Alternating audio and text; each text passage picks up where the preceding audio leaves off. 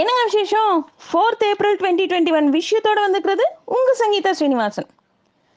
தமிழ்நாடு, புதுச்சேரி, கேரளாலெல்லாம் சட்டப்பேரவை தேர்தலுக்கான பிரச்சாரம் தேர்தல் ஆணையம் அறிவிச்சவாறு இன்னைக்கு நைட் 7 மணியோட பிரச்சாரம் முடிவுக்கு வந்துருச்சு.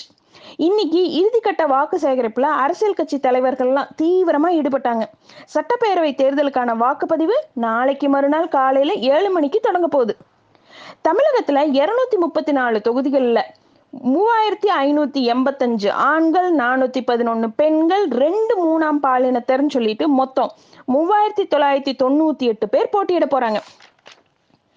சென்னையில மொத்தம் 327 வாக்குச்சாவடிகள் பதற்றமானவைன்னு சொல்லி கண்டுபிடிச்சிருக்காங்க. அதுலயும் 10 வாக்குச்சாவடிகள் ரொம்ப பதற்றமானவைன்னு சொல்லி சொல்றாங்க.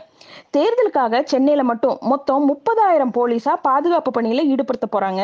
தேர்தல் தொடர்பான புகாருக்கு 9498181239 இந்த நம்பருக்கு தொடர்பு கொள்ளலாம்னு சொல்லிட்டு காவல் ஆணையர் மகேஷ் குமார் அகர்வால் தெரிவிச்சிருக்காரு.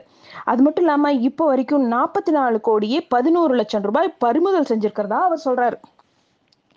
சென்னையில இருக்கிற தங்கும் விடுதிகள்லாம் வெளியாட்கள் தங்கி இருக்காங்களான்னு சொல்லிட்டு காவல்துறையினர் சோதனை செஞ்சுட்டு இருக்காங்க. எழும்பூர் உட்பட பல்வேறு இடங்கள்ல காவல்துறையினர் தீவிர சோதனையில ஈடுபட்டு இருக்காங்க. 80 வயசுக்கு மேற்பட்டவங்க, மாற்றுத்திறனாளிகள்லாம் வீட்டுல இருந்து வாக்குச்சாவடிக்கு போயிட்டு வர ஊபர் இலவச சேவையை பயன்படுத்திக்கலாம்னு சொல்லிட்டு தேர்தல் ஆணையம் அறிவிச்சிருக்காங்க. இந்த இலவச சவாரிக்கு கைபேசியில ஊபர் ஆப் மூலமா முன்பதிவு செஞ்சுக்கணும். குறைந்தபட்சம் 5 கிலோமீட்டர் தூரத்துக்கு உட்பட்ட பயண கட்டணத்துல ரூபாய் 200 வரைக்கும் 100% கட்டண தள்ளுபடியுடன் பயணிக்கலாம்னு சொல்லிட்டு தலைமை தேர்தல் அதிகாரி தெரிவிச்சிருக்காரு. தமிழகத்துல பறக்கும் படை அதிகாரிகள் நடத்தின சோதனையில நேத்து வரைக்கும் 412 கோடி ரூபாய் பறிமுதல் செஞ்சிருக்கிறதா தமிழக தலைமை தேர்தல் அதிகாரி தெரிவிச்சிருக்காரு. புதுச்சேரி சட்டப்பேரவை தேர்தலில் மொத்தம் 324 வேட்பாளர்கள் போட்டியிடுறாங்க. இப்போ நடைபெற போற இந்த தேர்தலில் 10,04,507 பேர் வாக்களிக்க போறதா புதுச்சேரி தலைமை தேர்தல் அதிகாரி அறிவிப்பு கொடுத்திருக்காரு. கேரளால தொற்றோட பரவல் எண்ணிக்கை தொடர்ந்து ஜாஸ்தியிட்டே வரதுனால இன்னைக்கு நடக்க இருந்த இறுதிக்கட்டி பிரச்சாரத்துல பொதுமக்கள் நிறைய கூடுன்னு சொல்லி அஞ்சி இதுக்கு தடை விதிக்கணும்னு சொல்லிட்டு தேர்தல் கமிஷனுக்கு மாநில தலைமை தேர்தல் அதிகாரி நேற்று ஒரு லெட்டர் அனுப்பிச்சாரு. அவரோட கோரிக்கையை ஏத்துக்கிட்டு கேரளால இன்னைக்கு திறந்த வெளியில நடத்தப்பட இருந்த தேர்தல் பிரச்சார பொதுக்கூட்டங்கள், பேரணிகள் இது எல்லாத்துக்கும் தடை விதிச்சிட்டாங்க. தேர்தல் ஆணையம் உத்தரவு போட்டுட்டாங்க. அது மட்டும் இல்லாம இந்த தேர்தல் பிரச்சாரத்துக்காக நடத்தப்படுற 2 சக்கர பேரணிகளுக்கும் கூட தடை விதிச்சிட்டாங்க. கொரோனா தொடர்பான பிரச்சனைகள் மற்றும் தடுப்பூசி போடுறது குறித்து பிரதமர் மோடி அவங்க இன்னைக்கு முக்கிய ஆலோசனை நடத்தினாங்க. இந்த ஆலோசனையில அமைச்சரவை செயலர், பிரதமருடைய முதன்மை செயலர், சுகாதார செயலர் இப்படி பல முக்கிய அதிகாரிகள் இந்த ஆலோசனை கூட்டத்துல கலந்துகிட்டாங்க. மகாராஷ்டிரா மாநிலத்துல இன்னிலிருந்து 8 மணி முதல் இரவு ஊரடங்கு அமல்படுத்தி இருக்கிறதா அமைச்சர் அஸ்லாம் ஷேக் தெரிவிச்சிருக்காரு. அது மட்டும் இல்லாம அலுவலக பணியாளர்கள் எல்லாரும் வீட்டில இருந்தபடியே பணியாற்ற வேண்டும் சொல்லியிருக்காரு.